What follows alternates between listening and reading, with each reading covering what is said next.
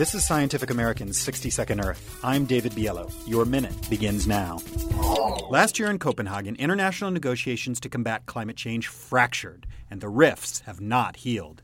Developing countries want recognition of the long history of greenhouse gas pollution by developed nations, and they remain skeptical of the Copenhagen Accord.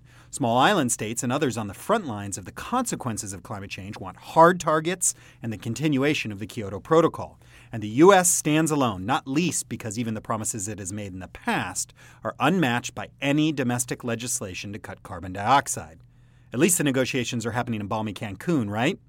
Actually, progress of sorts is being made. Chinese and Indian negotiators have indicated a willingness to consider international monitoring and verification of greenhouse gas reduction efforts. Developed countries have begun to lay out a plan for funding technology transfer and adaptation efforts. There might even be an agreement to stop deforestation. But the landmark Kyoto Protocol expires in 2012, and even Japan, the country that gave it its name, opposes renewing it. That's probably okay given that some countries that signed it ultimately ignored their commitment. Canada.